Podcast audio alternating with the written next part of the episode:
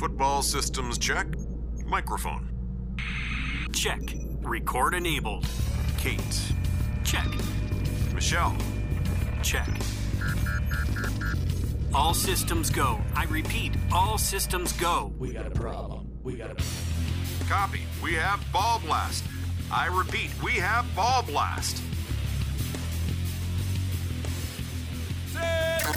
Liftoff. We have a liftoff. Welcome to the Ball Blast Podcast. Here to help you get ballsy and win your fantasy football leagues. Now, here are your hosts, Kay Majuk, Michelle Majuk, and Jake Trowbridge. Ew. Hey! Welcome into the Ball Blast Fantasy Football Podcast, where it's our goal to help you get ballsy and win your fantasy football leagues. I'm your host, Michelle. You can find me on Twitter at BallBlastem, BallBlastEM. And I'm Kate. You could follow me on Twitter at FFBallBlast. And I'm Jake. You can find me on Twitter at Jake Trowbridge with a W.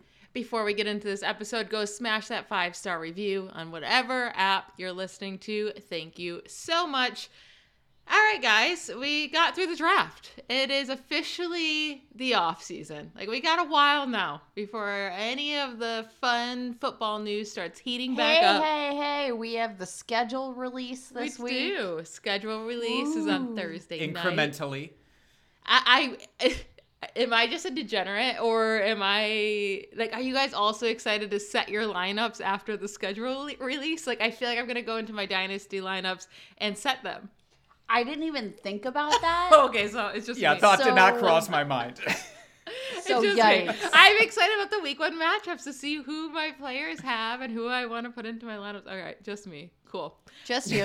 All right. Well, I'm excited for that. And today's show, we're going to be talking about second year players. So, enough of these rookies. We're talking about the guys we've already seen play in the NFL.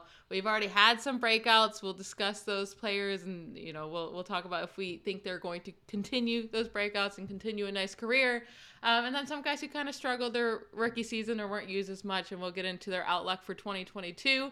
We're going to be doing quarterbacks and running backs today. And then next week's episode, we'll get into the wide receivers.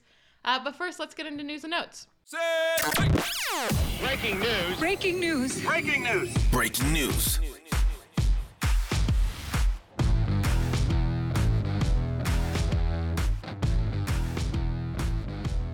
There's like three pieces of notes, guys. We probably didn't need the whole introduction to the news and notes. Probably longer than the notes itself. Uh, but two small pieces here. Sony Michel signs with the Dolphins, right? I guess that's the biggest piece of news this week. I mean, the backfield was already like meh. They had Chase Edmonds, they had Raheem Mostert, who's probably going to stay healthy for a hot second. And I wasn't thrilled about either of those two. And then you add in Sony Michel. Jake, what are your thoughts on this backfield with the Dolphins? I mean, I hate it. I hate it for fantasy. I think everybody just hates it for fantasy. Like you were hoping that Chase Edmonds, I think probably, or at least I was, Chase Edmonds was going to be the guy and he'd get most of the work, even with Mostert there. And this just muddies it so much. And of course, Myles Gaskin's still technically there. Salvon Ahmed's still technically there. Like it's just, it's gross. It's, I mean, it's Miami's Patriots backfield, and I don't want any part of it. Yeah, and people were like, well, Chase Edmonds' role isn't going to change with Sony Michel. It's like, well, it might a little bit, right? And if Chase Edmonds then has the role that he had with the Cardinals, are you that excited? And the Cardinals pass a lot. They had Kyler Murray. They used him in the passing game. We don't know how he's going to be used with the Dolphins. It's not like we you know we, we're getting the 49ers pretty much system in miami now with a new head coach but it's not like the 49ers use their running backs too often in the passing game and then if sony michel's going to steal the goal line work i don't know i'm just not excited about this backfield at all No, you're not going to be able to trust it. But I mean, I I don't really care about the backfield anyway. Like, I feel like we keep thinking that there might be some relevance in the Miami backfield, and I, I feel like every single move that the team has made this year and last year even just shows you like, hey, maybe we're gonna focus a little bit on Tua, maybe get him some weapons. I feel like this is just another you know, blah showing uh, for the running back position there, but a good NFL signing, I think. but solid enough. And I don't know. I just want nothing to do with that. Give me all of the Tua. Just give me Tua. Give me Tyreek Hill. Give me Jalen Waddle. Yeah, don't give me any of the Tua. I don't really, you know, I don't, I don't know. This whole offense is confusing because they just have so many pieces at each position. Like Tyreek Hill and, And Jalen Waddle them- are the same exact most of them, beings. most of them funnel through Tua. Yeah. So Yeah. Uh, Mike Davis, running back, signs with the Ravens. They finally got the running back they've been looking for. Like, who really cares? I don't think this affects the backfield at all. Like, I just think he's a veteran signing. They wanted a third guy. I don't, in case, you know, Gus Edwards and Gus Edwards probably won't be ready to go.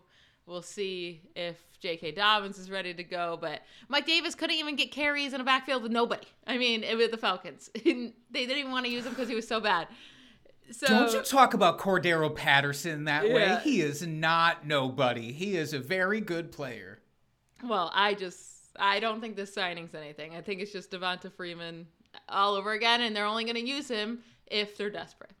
I mean, I think though, like all of the moves, Michelle, you were like the first person to point this out about the question marks, the lack of buzz about J.K. Dobbins, about Gus Edwards and their recovery. Like, this is when we see that everybody's like eight weeks ahead of recovery and or 34 months ahead of their ACL recovery. like, everybody's ahead, and yet we've heard pretty much dead silence out of this backfield. Yet they're having Melvin Gordon in for a visit. They're having uh, now signed Mike Davis. Like they definitely needed depth, but this is a backfield that I think had always been pretty content with the depth they had.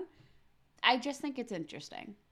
I feel like after they went the draft and they didn't use an early pick on a running back or even a mid round pick, it was only a late pick they used. And then they didn't sign Melvin Gordon to anything, you know, worthwhile. That's why he ended up going back to the Broncos. And then they just settled on Mike Davis. Now I'm like, okay, now I'm not that worried because they settled on Mike Davis. That I don't know. I just now I'm like, okay, cool That's fair. that's it this doesn't worry me whatsoever but you know what does worry me a little bit just a little bit saints head coach dennis allen said a few hurdles remain in michael thomas returning from his ankle injury how how is there still a few more hurdles like what is going on with your ankle i mean is this the longest ankle injury of all time it's like ankle slash foot i don't even know what it really is kate's looking it up right now I- I mean, I get it's ligaments and it's not just broken bones, so it's gonna take longer. But now this is you're going on to your third season, right? If he isn't ready for training camp still, it's like, is this dude ever gonna get back on the field? Because it feels like he's not. Uh, And he doesn't help himself. No. By the way, with the cryptic tweets that he sends out, did you see today's cryptic tweet? This is Tuesday's cryptic tweet, but he says, You can't turn mud into diamonds, then you won't feel my pain. Like, what, Mike? What are you even saying with that? Like, I don't understand. I'm just God. that's like genuine. Ooh, like I don't. Maybe he's like prepping for the Kendrick Lamar drop. I don't know. Like this feels like uh, something so mysterious, and uh, I don't know. Maybe he's preparing for his own album drop, and he's giving us a lyric preview because that is cryptic. Cam Akers tore his Achilles and came back six months later. Yeah, he didn't look good. No, he didn't. But Michael Thomas, I mean, you Um, hurt some ligaments in your ankle and you're never coming back to, for the rest of your life, apparently. I don't know. I hope I'm just being dramatic. I hope he's fine because I would really, I think it helps Chris Olave, the rookie, if Michael Thomas is there. I, I think it helps Jameis Winston, obviously, as well. he, he had his ankle surgery last June, so it's he is coming up on 11 months here post surgery. Wow. you would just think. It's a long time. Yeah. I mean, I guess I'm being, I'm undervaluing, underestimating the injury, right? It just because it sounds like an ankle. It's an ankle, right? So it just sounds like, oh, it's minimal, minimal, like it's an ankle. It's But just his ankle. There's, you know, it's it's torn ligaments in the ankle, so it's no different than if you have them in your knee or you know yeah, leave him alone. or anything like that. You know, I get very protective So of maybe Michael, Michael alone. Maybe he'll be fine. I just, if I believed in the person, like, is the person trying to get back on the field? I don't know. I don't know. We shall see. I mean, he's like a competitive dude. Like, I don't, I don't think he doesn't want to Then not why did play he wait so long for the surgery? Probably because he's an idiot.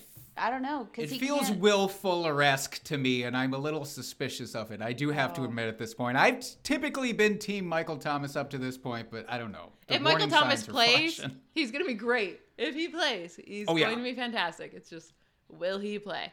Um, I cannot believe still that Will Fuller missed like a full season because of a finger. That is wild. But all right, That's like me after Jimmy I stubbed- Garoppolo, a quarterback, had like a broken middle finger at the t- like something that you should never be able to pass a ball with, and just just kept playing through it. Not well, obviously, at the end of the season in the playoffs, but like he just kept playing through it. Like I get it might hurt a little bit to catch the ball, Will Fuller, but the, to miss the whole season with a finger, oh my goodness. I Oh like my I could jam my finger once and just be like out for the year. like I don't. You're Will Fuller. All right, that's enough of the news and notes. Like I said, there wasn't too much. We are recording on Tuesday, May 10th, so if big news drops later than that, I'm sorry. We missed it. We'll get to it next week. Let's jump into these second year guys. Let's start with the quarterbacks. You know, there's the five main ones, really just four for fantasy. But they all disappointed last year, right? This whole group of guys disappointed. We had Trevor Lawrence, Zach Wilson, Trey Lance, and Justin Fields. They all go top 11 last year. We're all excited for each one of these guys' fantasy values. Trey Lance doesn't get to start, so not really fair to call him a disappointment, but he didn't get to start, so for fantasy, you know, kind of stunk if you had him in Dynasty. And then Trevor Lawrence, Zach Wilson, and Justin Fields. They all started 10 plus games and they averaged just 11 fantasy points per game. That's quarterback 29 through 31. They were back to back to back. And those are the bottom three quarterbacks in fantasy points per game when you're looking at quarterbacks to start 10 plus games last year. So brutal years for them, right? But let's get into all of these guys, including Trey Lance, and their 2022 outlook. Is it going to get better? Let's start with the number one overall pick last year, Trevor Lawrence with the Jaguars. Jake, what's your take on him? Does he get better next year? He has to. The albatross of that coach, I'm not even going to deign to name him, is removed from Jacksonville. It was the worst situation for a guy like him to be thrown into. And so I don't I don't even care how good the current coaching regime is. It's going to be an upgrade for Trevor Lawrence. Of course, they are adding some pieces. Uh, we'll talk about a guy who's coming back that wasn't there last year that they drafted highly at running back, which will actually help him, I think, for the short term game too. But I just feel like, I mean, this is true probably for most of these rookies. We saw them at their worst last year. Like, I don't think any of these guys could possibly be worse, as you alluded to. So they, they have to be better. But I still believe Trevor Lawrence with his talent and to a certain extent some of the weapons. I know they weren't splash guys, but like upgrading the offensive line, throwing a couple extra passing weapons his way. I think it's going to be enough for him to put up a really reasonable, let's say a Kirk Cousins esque type of year. I think that's uh, aiming for the stars. You think aiming for the stars is Kirk Oh. Cousins type of year? Gross. Yeah. I, Okay. I mean, yeah, at this point, like, uh, I, I, just don't really believe in the weaponry here. I don't, like, I just don't really see what the upgrade was and if it's significant enough for him to make that big of a second year leap. Like, let's not underrate Kirk Cousins. I, I- I think we're underrating Kirk Cousins here. Okay. So don't get stuck on Kirk Cousins. When it comes to Trevor Lawrence, can he go from, you know, he was a quarterback 30 last year. Can he go from that to quarterback 12? No, Like, what's his ceiling then? Like quarterback 20? What, what are you thinking here? I would probably say between quarterback like 15 to 20. Okay. Um, and that's like I I want to see him utilize some of that mobility. I just don't like. Do we really think the the weapons are a significant enough upgrade? Like, I, I think it all depends on what you think about like the absence of Urban Meyer. Obviously, that I think that's on what it its that on its own is a great um that's a great tool in his favor but did they really do enough for the rest of the offense i don't think so They Um, gave him Christian Kirk. You know, okay. he he was using Jamal Agnew nonstop last year. So I do think Christian Kirk is an upgrade from that.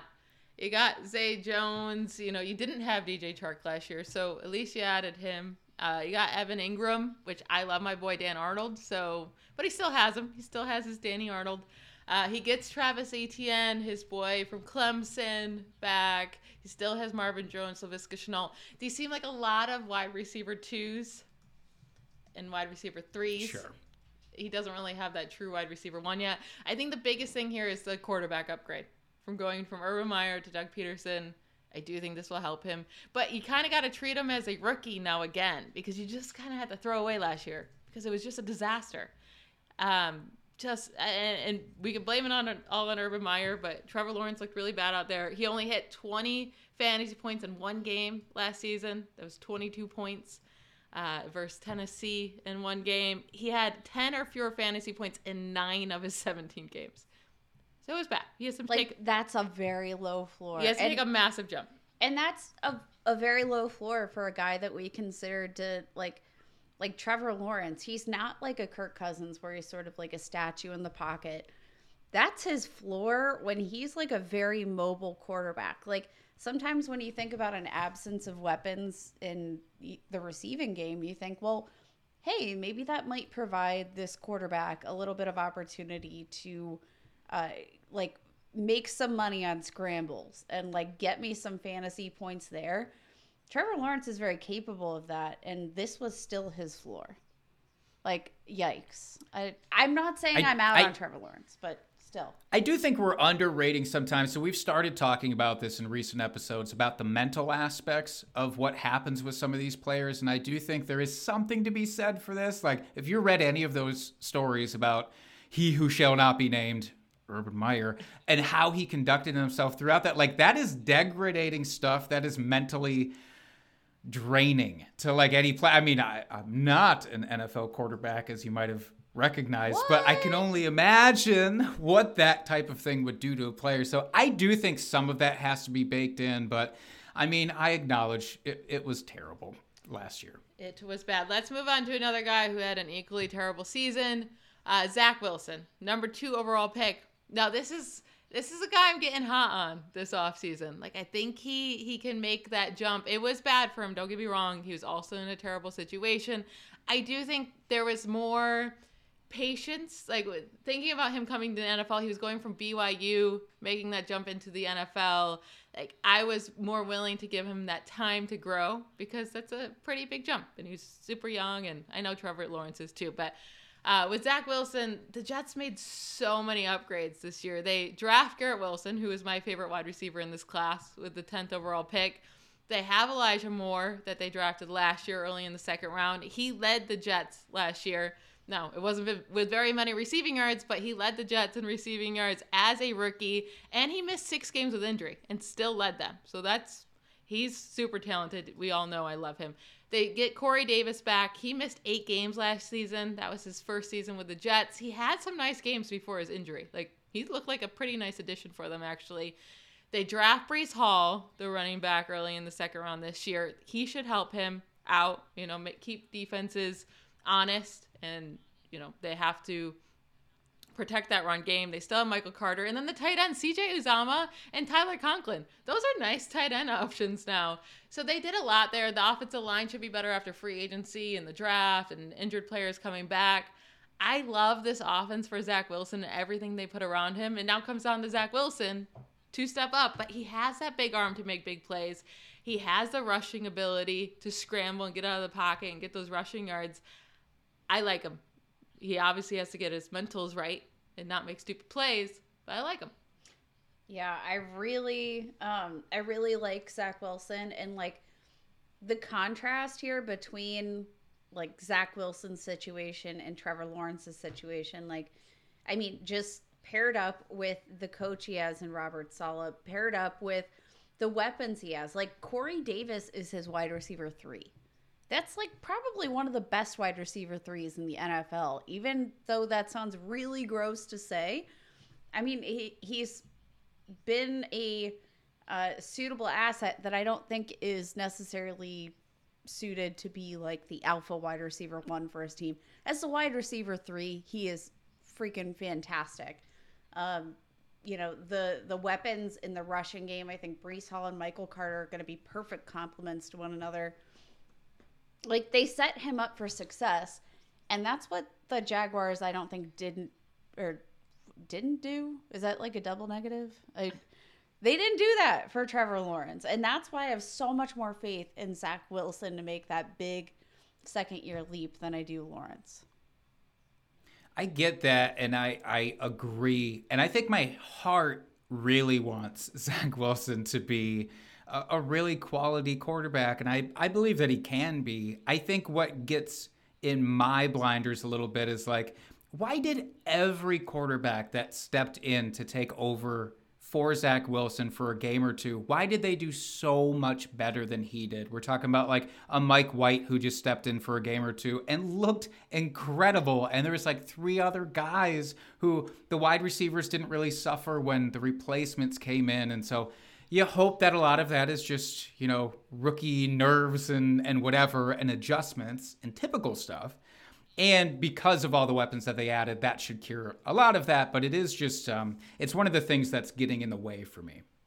Yeah. I mean, he, it was a rough year. There's no way around it. It, it was a brutal year for him. But uh, like, uh, unlike Trevor Lawrence, he gets to stay in the same system, learn it again. I do think watching those quarterbacks helped him. Watching Joe Flacco, watching Mike White, watching Josh Johnson, that's his name, I believe. I do think it helped him because looking at his stats when he came back, he wasn't throwing those interceptions anymore. Like his interceptions pretty much disappeared. He was taking the easier throws.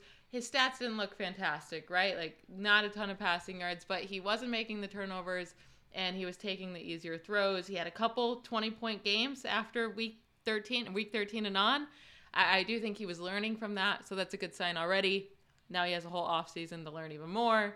I'm excited for him. I think he'll be one of my favorite late, late round quarterbacks to draft in uh, drafts coming up in August, September. I'll target him in like the 12th round, something like that. It's maybe my second quarterback just to see if he hits. Let's move on to a guy that we are probably a lot more optimistic that he's going to have a pretty nice fantasy season. It's Trey Lance for the 49ers, number three overall pick. Now, Jimmy Garoppolo is still on this roster. Somehow, some way, they have not traded him yet. The uh, shoulder, sur- shoulder, oh my goodness, shoulder surgery, hard to say, uh, that he had in February or March really held back those trade talks and that happening. So he's still with the team. Are we worried? I think that's so bad. Like that is just so bad. The like 49ers, what are you doing? Michelle, you you co-host a 49ers podcast. Like you're the resident expert here. I think you need to give your thoughts here cuz it feels bad. I think they'll trade him as soon as we get clearance on that shoulder and he's good to go and he could be traded and start working with whatever team that trades for him. I do think they get rid of him. They go with Trey Lance. Now, what does he? What do they get back for him? I don't know, a fourth or fifth rounder. Who knows? Probably nothing. They, they might said they to... wanted a first at some yeah, point. I don't know. now people have insane, insane expectations about Trey Lance in his first season. He just turned 22 years old. He played at North Dakota State, which isn't even in the FBS. It's gonna, you know, probably be a little bit of a learning curve for him, even though he didn't play in year one. Now, I will say, I think a realistic season for him in terms of fantasy is Jalen Hurts in 2019. I, don't think that's unfair to say. Uh, he had 3,500 passing yards, 18 pass touchdowns, 10 interceptions, 900 rushing yards, 11 rushing TDs. So that's still saying Trey Lance is going to put up 4,400 total yards and nearly 30 total touchdowns. Like, that would be a really good season. Jalen Hurts was the quarterback six last year in fantasy points per game. 21.4 fantasy points per game he scored. That's only 0.5 fewer points per game than Patrick Mahomes. So if this is like do you do you agree with me here that this is kind of his floor is a Jalen Hurts type season and Trey Lance should be a top 10 quarterback drafted this year? I don't know if I would say that's his floor, but last year I was coming in riding high saying that I expected him to be a top 12 guy in points per game coming out as a rookie like and nothing that happened last year dissuades that from me at all because in the few games where he actually got work and he kind of got that Cam Newton treatment when Cam first came back and it's like, well, let's just throw you on the goal line and let's just work you in occasionally. He kind of got that treatment for a few games. But even in those games where he sparsely played, he never had fewer than 15 fantasy points in a game at least according to my sleeper uh, uh, version of points here. But it is outrageous to think that Trey Lance, if he starts the entire season, would fall outside of the top 12. So I agree with you on that front. Like, I think it's the moon for him. I think a top five season is honestly within reach. And the weapons and the system and it all just gives me the good feels. Yeah, I think Jalen Hurts showed us last year. I love Jalen Hurts, so if you're listening, Eagles fans, don't take this the wrong way. But I think he showed us that you can have a kind of a rough NFL quarterback season, like just mediocre. But if you're a rusher and you put up 900 rushing yards, which Trey Lance couldn't very much do, you're going to have a nice fantasy season. And no, so the numbers I'm using here with Jalen Hurts that I went through just really quick, they were a 17 game pace. He only played 15 games, so I did it out for a 17 game pace by the way, so if you're confused. But Jalen Hurts was on pace for 11 rushing touchdowns. Will Trey Lance get that? Probably not. Like, that's a really hard metric to hit. That's really, really high. But can he have more than 18 passing touchdowns? 100%. With those weapons, he has way better weapons than Jalen Hurts had last year. Deebo Samuel and Brandon Aiyuk. And he's with the Kyle Shanahan system that just gets everyone wide open. Nobody's near anybody. Everyone just has 500 feet to work so he could definitely throw more than 18 passing touchdowns to make up for whatever rushing touchdowns he doesn't get. I will have him ranked pretty high. I mean, even like in that very limited window, like let's chew on this for a minute. Trey Lance threw just two fewer touchdowns, two fewer touchdowns than Justin Fields last year.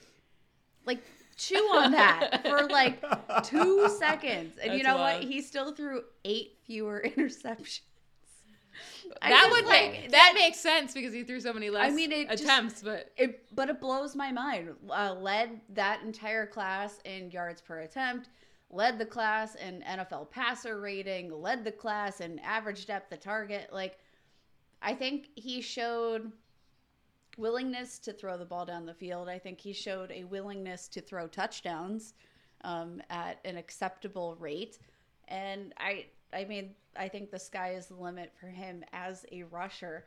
The whole point is just going to be him getting on the field.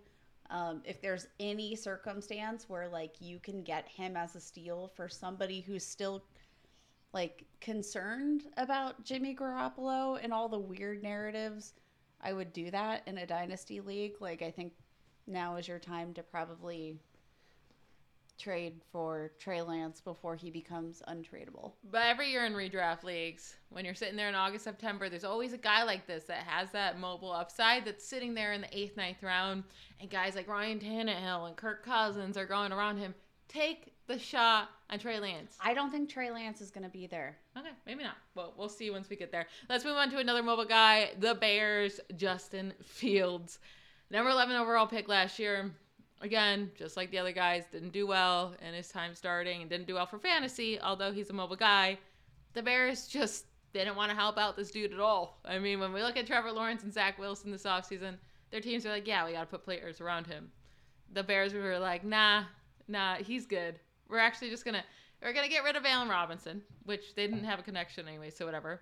And then they added Equanimeous St. Brown, Brian Pingle, Velus Pringle. Pringle. Pringle. You can't. Also, like, Byron. I love how much of that name just went through this what filter and came out chopped up. Brian Ping- Pingley? I don't recall. Brian Pringle. Um, Once you pop, the fun don't Brian. stop. that's a hard name. I keep saying Brian. By- Byron. Byron. oh my god. then how do you say the rookie's name? Vel- Velas? Velas? Okay, that one I'm out on, admittedly. I think it's Velus. Velus sure. Jones Jr. He's like 30 years old as a rookie.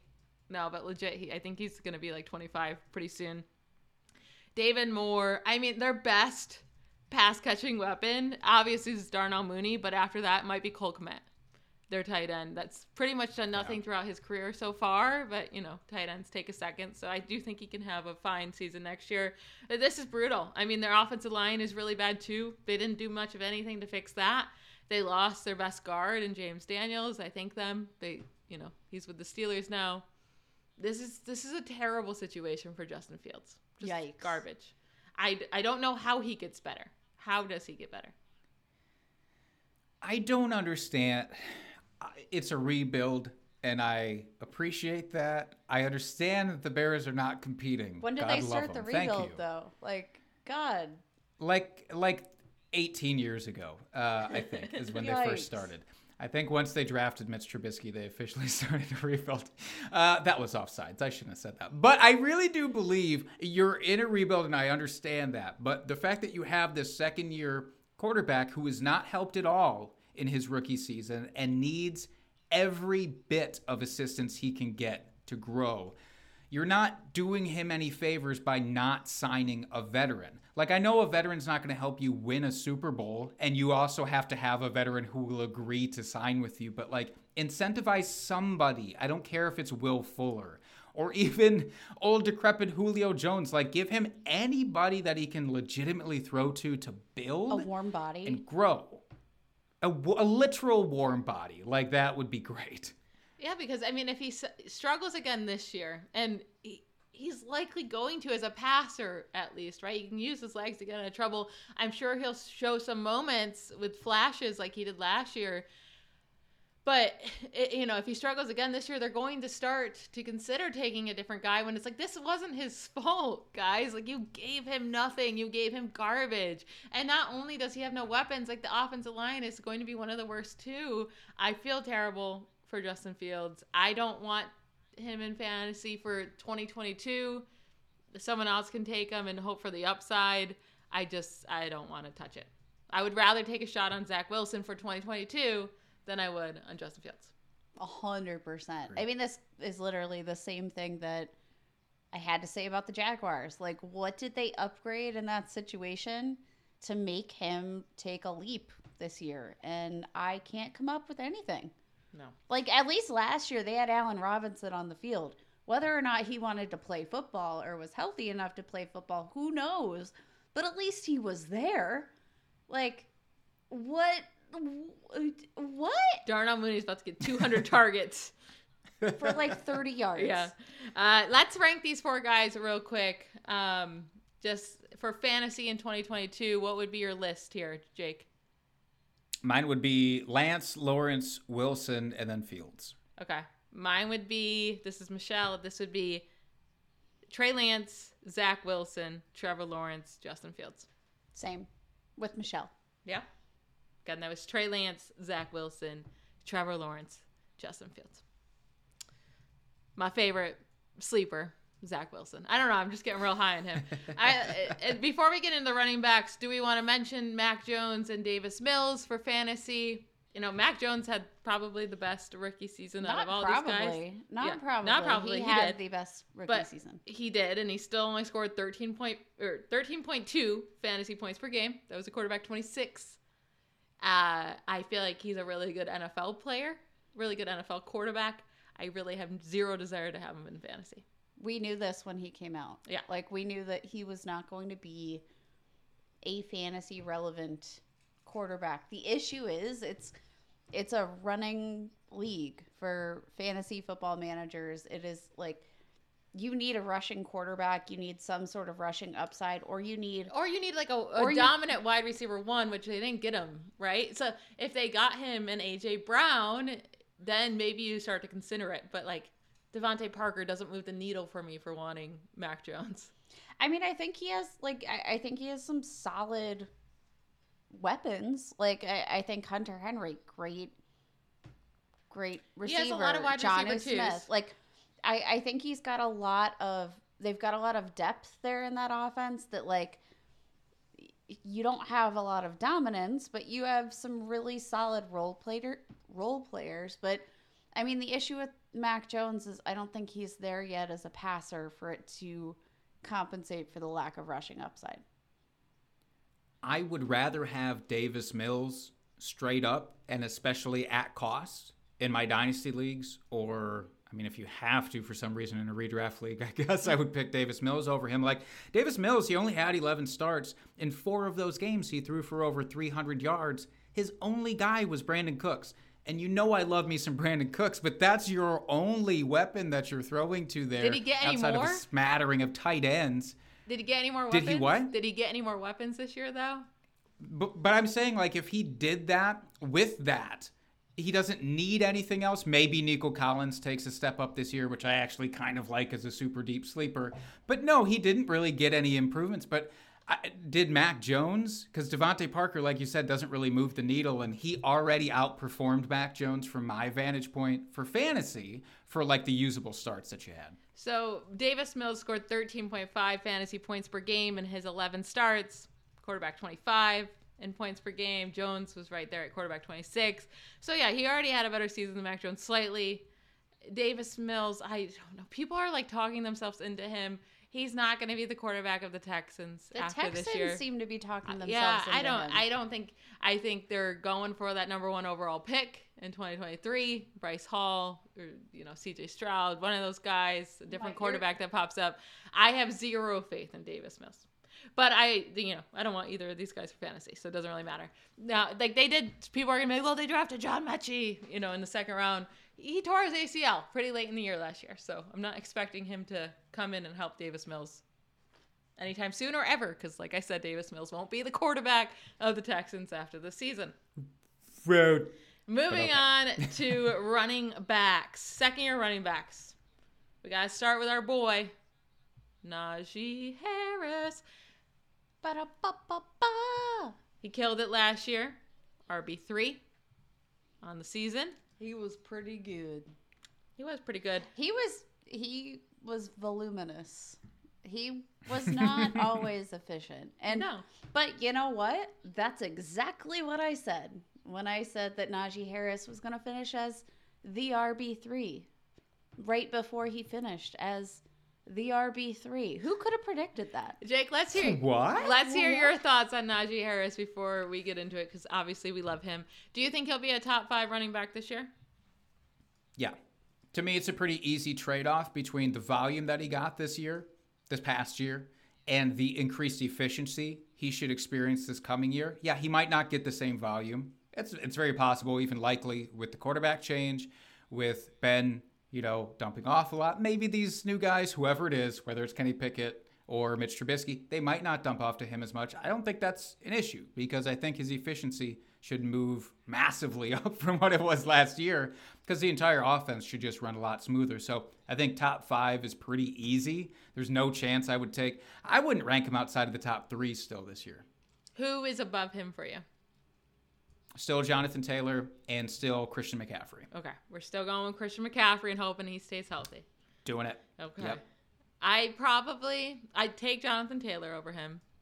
But then I might just go Najee. You know, I love Christian McCaffrey so much, and I get it. When he's on the field, he's an absolute monster and scores you 30 points and he wins you every week. But it's been two years now where I've taken him and gotten hurt. I just like if I do it again, if I do it again and he gets hurt again, I might just quit fantasy. You know? It's been 2 years since you've been healthy. yeah, I just I just don't know if I can for- forgive myself. but Najee's an easy one. I think that's the first genuine laugh I've gotten out of Jake. I do want to say that Najee should be getting the same kind of treatment as Ja'Marr Chase. You know, they both scored over 300 fantasy points as a rookie. That's insane. Um, right near each other. Ja'Marr was at 304. Najee was at 300. And Ja'Marr Chase did it with insane efficiency that you would expect, you know, if you're going to go with anything, like he'll regress, which I still think he's going to be a great player moving forward. Najee did it with terrible efficiency. If anything, you would think he's going to get better with the offense opening up without Big Ben there. Um, you know, they have a mobile quarterback now, either with Trubisky or Pickett. They can at least move. They can at least run play action and open up the offense, upgraded the offensive line. Uh, so, yeah, Najee's not getting enough love, but top five running back easily. Let's move on to a little bit harder ones here. Travis Etienne, basically coming into his rookie season because he didn't get to play last year. Drafted in the first round by the Jaguars, picked 25 in 2021. He had a Liz Lisfranc injury last summer, didn't play all the season. You know, for those of you who don't know, he played at Clemson with Trevor Lawrence. They were besties. They were besties. Somehow, James Robinson had eight rushing touchdowns last year. I didn't even know the Jaguars literally scored eight touchdowns. So I'm shocked because I was like, well, how many times are they going to score for Travis Etienne, you know, to have those scoring opportunities? Some way, somehow, James Robinson have found no issues getting into the end zone. And speaking of James Robinson, he tore his Achilles late in the 2021 season. I don't expect him to see him anytime soon. I like Travis Etienne. What are your thoughts, Jake? I, I like him, but it's a cautious optimism still. It's just because every everything's so weird and in flux there. And like the the staff that drafted him is also no longer in play here. And I never got the idea that Urban Meyer was super into Travis Etienne to begin with, I guess. And I thought there was too much overlap between him and Laviska Shenault, possibly.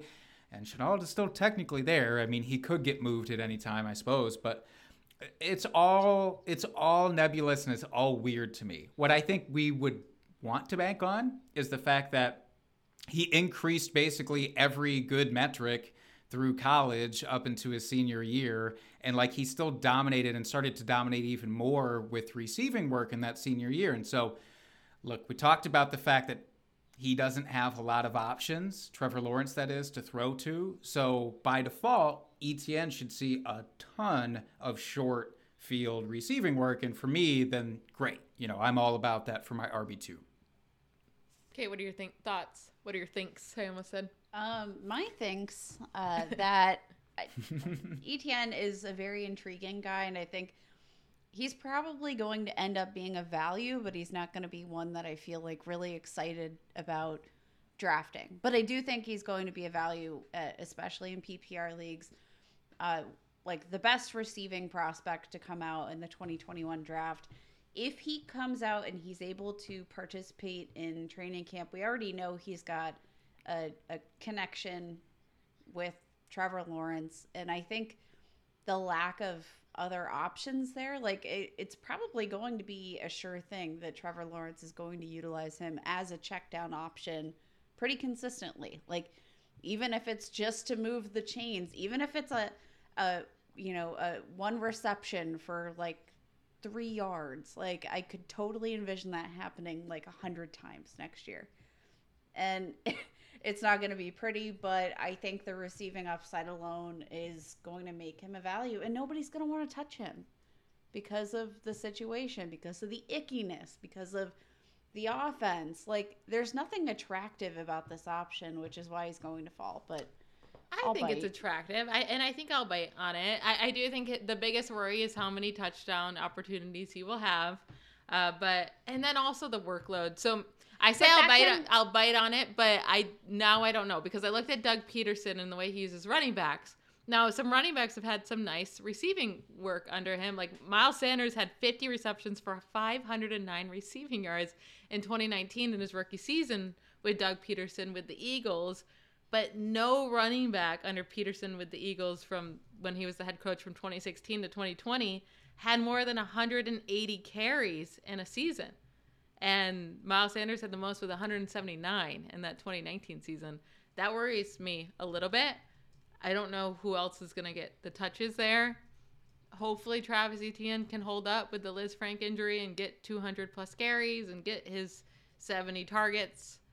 Um, but now I think I'm talking myself out of Travis Etienne. Now that I'm talking, that was a big circle. yeah, no, it really was. It really was. I liked him for What a roller coaster. I liked him for 10 seconds, so now I think I talked myself out of it. Um, it, it, it depends on where he falls. You know, if I, I'm sitting in the fourth round, and I don't, I, the wide receiver depth is much better than running back depth when we, when it comes to redraft drafts. Who do you think will be drafted earlier? Elijah Mitchell, who we saw have a lot of success his rookie season, rook, rookie season, or just Travis Etienne, who we didn't see anything from his rookie season, but there's still that like glimmer of hope. Who I gets think- drafted earlier? I think your standard leagues go with Eli Mitchell because they look at what the production was last year, and quite simply is that ADP in most leagues, I think, is determined by that. So I think like if I I don't know if I Elijah rather- Mitchell is probably going to go around maybe the fifth round. I think you have to probably expect that Etienne goes six, seventh. I have the ADP, and I was gonna pull it up Oh. here with Elijah Mitchell, but My Kate bad. wants to jump a couple people here. Um, so let's just talk about Elijah Mitchell, and then we'll get into Javonte Williams. So Elijah Mitchell, yes, he performed obviously better than Travis Etienne because he actually played. Uh, but six round player, and of course in Kyle Shanahan's system, he does fantastic. And Trey Sermon is nowhere to be found. 15 fantasy points per game he scored, tied for RB 15 for some I for, who knows why the 49ers took their third round pick, which was their second pick in the draft because they didn't have a first round pick, and they drafted a running back, Ty Davis Price. Never even heard of this dude when they drafted him. Um, played for LSU. I don't think he's very good. I don't know why they drafted him, but Kyle Shanahan can make any running back good. That's my worries. It's like every year we're like, no, this is the guy though. This is the guy he wants. This is the guy. He used this guy. Oh, this guy. It's like Elijah Mitchell should be the dude because he performed, but who knows with Kyle Shanahan? He hates players. He hates them so much. He doesn't think of them as humans, and Who is he drives me crazy. Who is the running backs coach in San Francisco? I have no idea. Because I have to imagine, uh, much like the what is it, the Notebook, where he's like, "What do you want? What do you want?" I think the running backs coach probably like slams Kyle Shanahan into a wall like once a year, like, "What do you want?" Because it's just not clear to anybody. He he's He didn't want Trey Sermon, that's for sure, despite the draft capital. So to that point, like maybe the draft capital of this Ty Pierce doesn't mean anything, and the fact that they took him with their second pick doesn't mean anything. But do we know that for certain? I don't, and that's what scares me. Yeah. It scares me too because, you know, I I said after the draft last year with Trey Sermon and Elijah Mitchell, Elijah Mitchell fit Kyle Shanahan's system so much better. So it made sense why they would take both of these guys and Elijah Mitchell maybe fell further than they thought and they would take him. And I was worried because I like Trey Sermon, but I was worried about Elijah Mitchell because he fit Kyle Shanahan's system so much better. Ty Davis Price is bigger. Um, I don't think he, I, I don't know. I'm not excited about him in Kyle Shanahan's system. And We've seen the 49ers use a lot of capital, both in the draft and in free agency, on running backs they never ever use. Uh, like often, anyways. We got the Tevin Coleman's, um, what's his name? McKinnon, Jerick McKinnon, Oh yeah. Trey Sermon, uh, trying to think of uh, Williams. Ah, fourth round. Jeff Wilson. No, Joe Williams. Who? Oh. Joe Williams, I think fourth round pick in 2017. Yeah, yeah. And people were excited about him because the 49ers had like nobody. And our dog is really upset with Kyle Shanahan too. Sorry about that. I don't know. I like Elijah Mitchell. I just don't think his ceiling's high enough for me to draft him. Like his ceiling's not high enough and his floor is not high enough with how Kyle Shanahan uses running backs. And then you bring in Trey Lance, who should open up things even more for the running game, sure, but running r- mobile running backs don't typically dump off to their running back. Elijah Mitchell already didn't see targets like at all in the system with Jimmy Garoppolo, who wasn't mobile. I, I don't love it. And he's going around guys. I looked at the ADP. He's going around Leonard Fournette. He's going around James Conner. He's going around Travis Etienne, who were brought up uh, around Rashad Penny. I think I want all of those guys more than Elijah Mitchell. I think I would rather have all of these running backs, maybe with the exception of Rashad Penny, which breaks my heart. Nah, I'm still taking Rashad Okay, Penny. you, I, I feel like It's the same thing. Does Kenneth Walker take Rashad Penny's job? Does this Ty Davis Price take Elijah Mitchell's job? I'm much more confident in Kenneth Walker to take a chunk of Rashad Penny's job. than We I already am- saw Pete Carroll draft Rashad Penny, and Chris Carson was good, and he didn't give Rashad Penny anything. So if Rashad Penny is good and he stays healthy, what makes you believe Rashad he's going to give Kenneth al- Walker anything? Rashad Penny was also just not healthy. Period. He was the first year. Ish. like He was healthy. and he just wasn't good, and he was overweight that first year. And he Yeah. wasn't as good as Chris Carson. That's the thing. If Rashad Penny is healthy, it's silly to think that they wouldn't feed him after what he did last year. You can't sit that man. He was electric. I'm so tepid because I think that offense is awful. So I'm erring on the side of the good offense, which would be Elijah Mitchell there, because I just don't believe a Drew Lock led offense would produce any valuable running back. And if they split it, then I'm ugh ugh. Then that's Yeah. terrible. Yeah, but yeah, if- you're Um, right. That's so I'd rather have Mitchell. Drew Lock right. might not touch the ball at all because it's just going to be run, run, run, punt. Run, you run, may run, punt. you may have just talked me into Elijah Mitchell because you're right. With Drew Lock, how many scoring opportunities will there be? Uh, so i- it's close there, but definitely taking James Conner, Leonard Fournette over Elijah Mitchell. Travis Etienne would Oh, be yeah. close. Rashad Penny is close. Uh, let's move on to Javonte Williams now. Everyone was so pumped about him. They were ranking him so high. Without Melvin Gordon there, they were like, "Oh my God, he's so good," which he is so good. And then Melvin Gordon comes back and just destroys all of our hopes. We dreams. knew he was coming back. We knew it. We all said it. Melvin Gordon knew he was. We didn't want to believe it though, Kate. We just didn't want to believe it. Just look your fate in the eye and grab it by the, you know what, and just like live with it.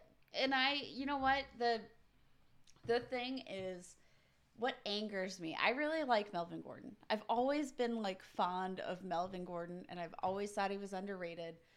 Melvin Gordon like performed really well last year, and he doesn't get any sort of recognition whatsoever because people are angry that Javonte Williams is not getting the full uh, shebang, if you will.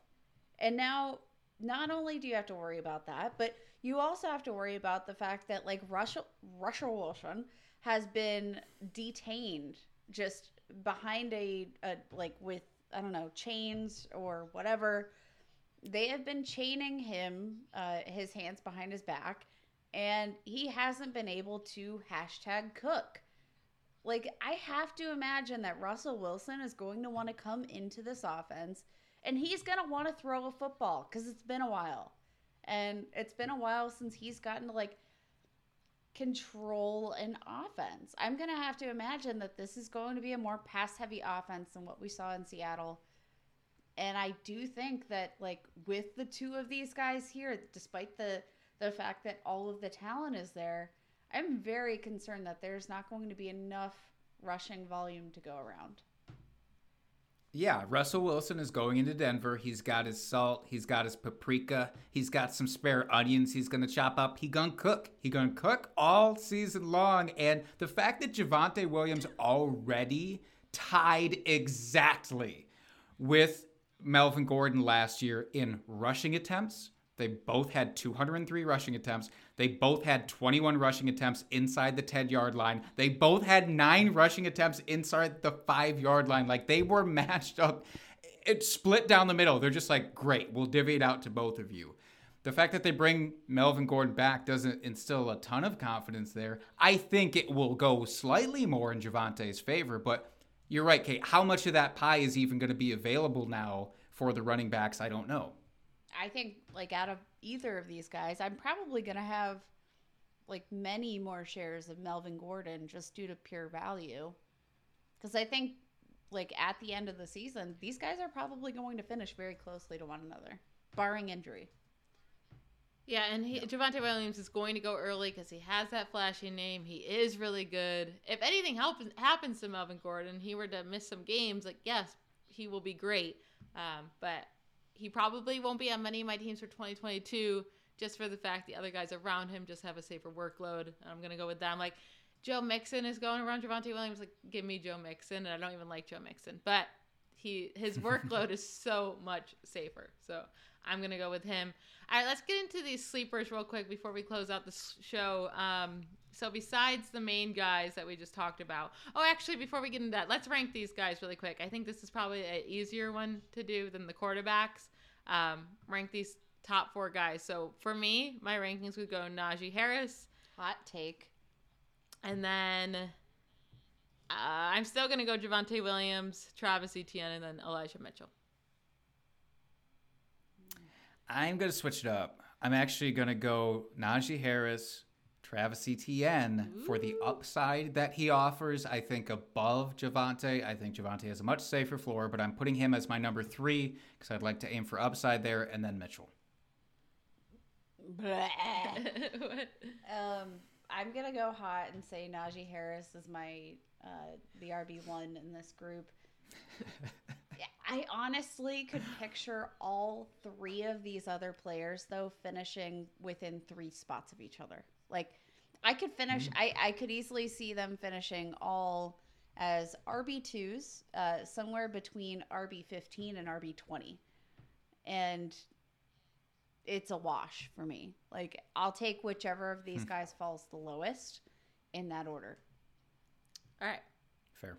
So I asked for a list very quickly, and you did the opposite. You did not give a list, and you just talked about it. What did you expect, Michelle? Far too long. Michelle, what did you expect? All right. So this group of sleepers, add someone if you want. Um, this is just the ones I think could have a fantasy impact of some sort. You got Michael Carter going into second year with the Jets, Rhamondre Stevenson with the Patriots, Khalil Herbert with the Bears, and Kenneth Gainwell with the Eagles. Uh, who out of this group, or if you have another guy, uh, is your favorite among them that intrigues you the most, can have some fantasy relevance next season? Jake, we can start with you. I'm gonna kick things. I'm gonna kick things off very quickly because I want to get to the couple that you guys want to talk about more than who I want to talk about. But I just want to make sure people aren't leaving Michael Carter for dead entirely, and I feel like that is the level of non-optimism out there right now, at least according to Twitter, is that Breece Hall is there, ergo Michael Carter is nothing. And that could be, uh, it certainly could be, but I don't want people to underestimate the fact that he could be the JD McKissic of this offense. You know, he could get hyper targeted. I mean, we certainly saw him do that to some extent last year. A lot of that was due to the quarterback changeover, which was weird, and there was one super target heavy game. But I think that that is what he could have as a legitimate role in this offense. I mean, worst case scenario, I think he's, I don't know, Nyheim Hines, I guess, with the Colts, which isn't great, but has some usable weeks, you know. And then if there is an injury to Breece Hall, of course, this is one of the best handcuffs in the NFL for running backs if you're into that sort of thing. Yeah, it's a no right handcuff. You definitely like Michael Carter more than I do, but yeah, if Breece Hall were to get injured, um, and I do, I, I agree with you. I think Carter will have some sort of a role. Hopefully, it's pass catching, and he'll have some relevance with the Jets. Kate, who's your favorite guy among this group? All right, it's literally no surprise whatsoever for me. It's Khalil Herbert, 100%. Uh, and I think this stands sort of for redraft and for dynasty, just across the board. I love this player. Um, I really liked him coming out of school, out of Virginia Tech. I thought what he showed in his final season of, of college, which it was his fifth season, so he's kind of old a little bit, but not a ton of wear and tear on the body. Um, I, I think what like lends itself to the success and, and potential usage of Khalil Herbert is the fact that David Montgomery is going to be a free agent in the 2023 season. So this is presumably his final year with the team, unless obviously they extend him. But I think like there are so many question marks up in the air right now for the Chicago Bears. I just don't see them prioritizing David Montgomery like in any way set way uh, any Shape or form. way shape or form. Thank you. Um, but like Khalil Herbert, he's just he's a very solid player. He's a six round pick, but I think he fell a bit just because of the fact that um, you know he didn't really get a full time role until he got some time at Virginia Tech.